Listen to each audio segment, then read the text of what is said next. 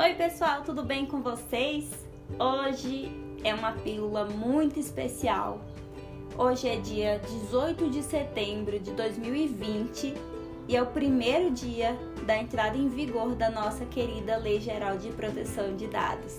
Uma salva de palmas, por favor, de onde você estiver, porque que novela para essa lei entrar em vigor. Para quem não sabe, pessoal, entrar em vigor significa que a lei já está valendo tá? É, antes de entrar em vigor, é só para é, a lei é publicada e ela fica em stand-by, digamos assim, para que as pessoas comecem a conhecer essa lei, para depois ela entrar em vigor e realmente começar a valer, tá bom? Então, vigência da lei significa que ela já está valendo. E aí, depois que ela entrou em vigor, eu recebi uma enxurrada de directs no, no meu Instagram de vários empresários que eu conheço perguntando: Ah, Yasmin, mas a minha empresa faz atividade X, eu tenho que me adequar à LGPD? Ou é, Yasmin, mas a, a, a minha empresa ela atende outras empresas, é uma empresa B2B, eu tenho que me adequar à LGPD? Então, pensando em sanar essas dúvidas, eu resolvi hoje vir aqui falar para vocês quem que se enquadra na LGPD, quem que tem que se adequar à LGPD. Primeiro, eu queria desmistificar uma coisa com vocês. Muita gente acha que LGPD só se aplica a empresas que têm negócios online ou que é, realiza é, coleta de dados pelo site, aplicativo e etc. E não, tá? A LGPD ela se refere a tratamento de dados de uma forma geral os dados eles podem ser coletados tanto online quanto offline, tá? É, quando um cliente seu ou o cliente de uma empresa ele realiza um cadastro, pode ser cadastro em folha mesmo, ele está dando lá os dados dele. Então a empresa tem que tratar devidamente esses dados, mesmo sendo offline.